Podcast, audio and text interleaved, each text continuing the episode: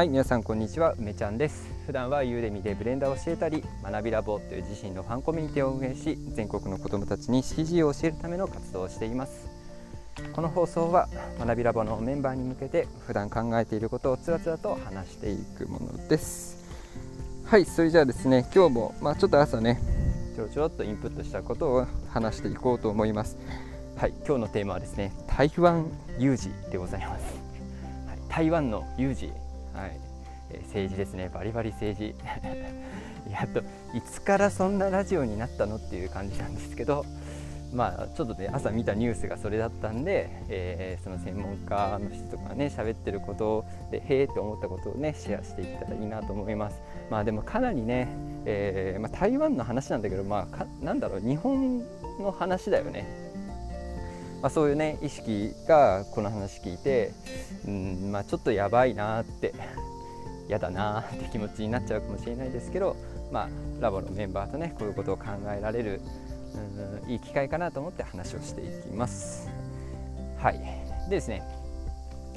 要点はあ台湾って日本に近いよねで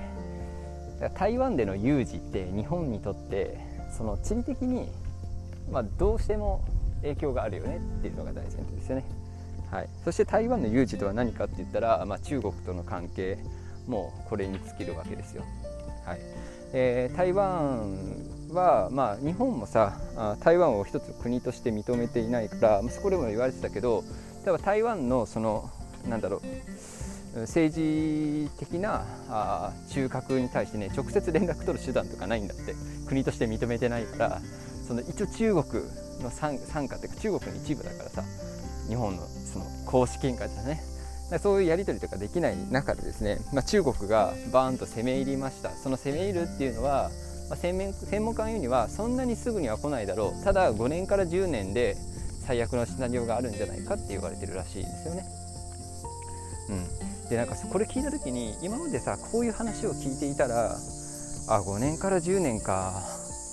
うんまあそこら辺まで先だと、まあ、実際わかんないよねとかって思ってそうだなって。これもバイアスの話じゃないけどさ、ね、正常正常性バイアスですね。あなんか別にそそんななんか起こんないんじゃないみたいな。大丈夫なんじゃないって思ってたと思うんだけどでも改めて考えると5年10年。じゃあそれが20年でもいいですよ。うん。なんかずっとそのリスクって消えないと思うし私たちが生きてる間にうん何かが勃発する可能性っていうのは、まあ、十分にあるというか何も起こらない方が難しくないですか？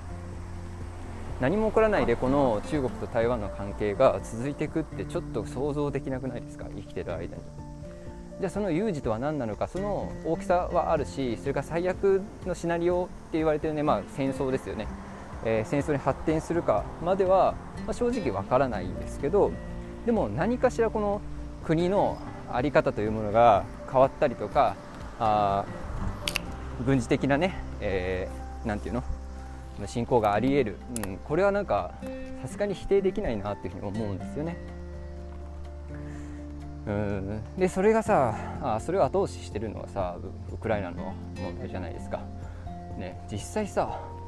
まあ、ずっと前から2010何年だっけ？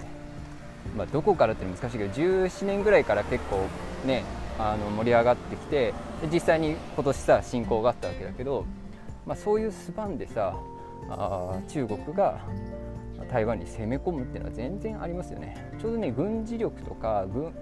えー、軍事費とか兵隊の数とか軍事費はね3倍違ったね。あ3倍？あ違うごめんごめん。空空空母の数かな。あごめんなさい。ちょっとね戦闘機だったかなんだか忘れちゃった。その要はあ戦うためのマシーンの数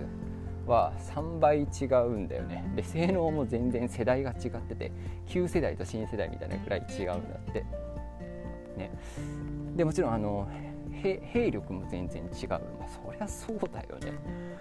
だから単純に考えて台湾が勝てる目なんてないんだけどそこの裏には、えーともちろんアメリカがいて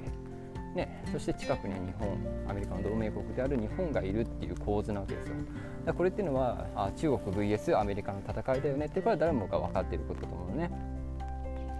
うん、でそういったものがぶつかる未来っていうのはまず生きてる間に来るよね。来そうだよね。来ない方がちょっと難しいよね。だから平和的な解決があるかもしれないって言うんだけど私ね平和的な解決っていうのはないと思うんだよね。何が平和かって平和的な解決があるはずだって思って何も起こらないのが一番平和だと思うんですよ。ずっと問題を抱えたまま平和的な解決を目指そうって。なんとか歩み寄っていこう。戦争はもうやめようって。戦争じゃなくてなんとか平和的な解決見つけていこうねと話し合えている時が一番平和なんじゃないかなだってお互いさお互いの言い分が国のレベルで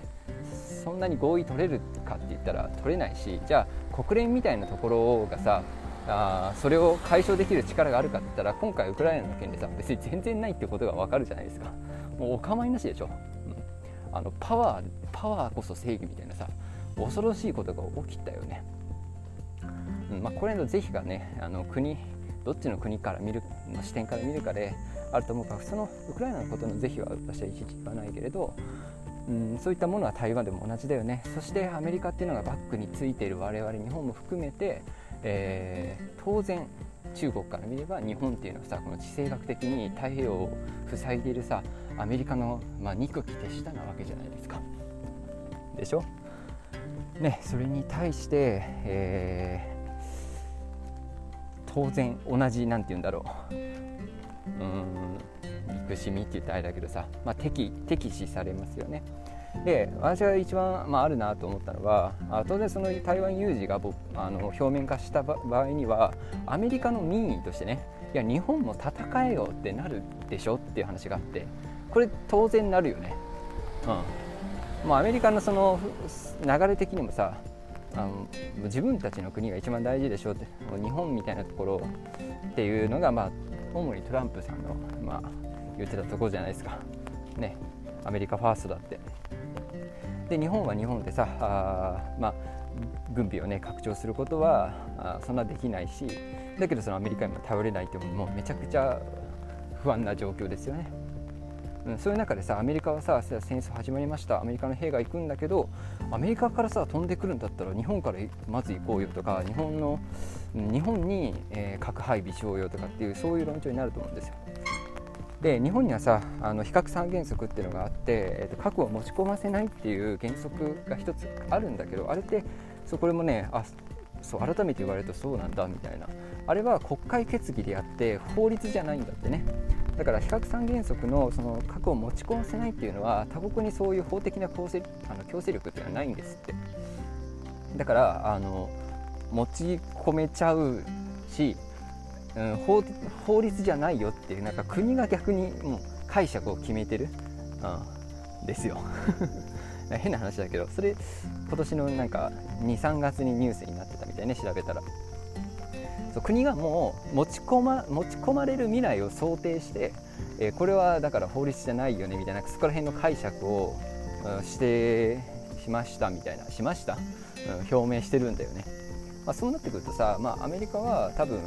核弾頭を持ってくるでしょ、うん、実質持ってくるよねきっと。だけど、うん、持ってきてるか持ってきてないかっていうのは多分情報としてはあ表には出てこないと思うし日本も表にね、えー、持ってはい持ってきましたとは言わないしでも持ってき来られている可能性があるかもしれないって指摘されてもいやまあでも法律ではないからあ別にそこに拘束力がないよっていうふうに逃げることができちゃうと思うんですよ。でこうそういうなんかさもうめちゃくちゃ釈然としないこの流れめちゃくちゃ想像できません、うん、いや来そうだよねそのその未来。もう実質的に隣の国で、え侵略が始まって日本っていうのはねすぐ近くにある国でアメリカの同盟国だからあアメリカからね支援が行くんだけど日本も手伝ってよって言ってよって。でも戦争できないんです。じゃあ核配備させてよ。爆弾配備させてよ。まあちょっと内緒にしとくけど。分かりました。じゃあ知らないふりして、えー、アメリカさんよろしくお願いします。うちも頑張ります。みたいなね、えー、感じに、まあ、なりうるよね。うん、でそのまあさ日本のがさ軍備を拡張するべきかとかなんかそういう議論は私はなんか個人のレベルで、えー、あんまりねうん私ここはねすごく中途半端でね分かるんだよね。その抑止力っていう言葉で論調で語る人の気持ちも分かるんだけど私はもうね それ考えると嫌になっちゃって毎回思うのはなんで人間ってさその戦うんだろうね。っていうかもう生き物ってずっとそうやってさなんか弱肉強食でさあこう強いものが弱き者を叩いていくっていうそういう歴史なわけだし人間もそれを一生やめてないよね。でなんかそれがさ権力お金うん資源でな何がモチベーションなんだろうってもうなんかそのもう呆れ果ててしまうというかさ理解ができないなって思っちゃってその抑止力になるとかまあ分かるよ。でもさ、まあ、抑止力になるよ。なるしそうやってバランスをとっていける未来もあるけどなんかもうそういうことを考える以前にいやもうなんか抑止力とか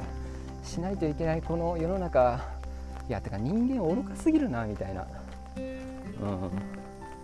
ん。いや分かるんだけどね。その仲良くしてこうよっていうお花畑かも分かるし抑止力っていうなんかそのまあある種の人間の佐賀へのね対抗策対策としてねいうのがあると思うんだけどいやなん国のそのトップっていうのはさ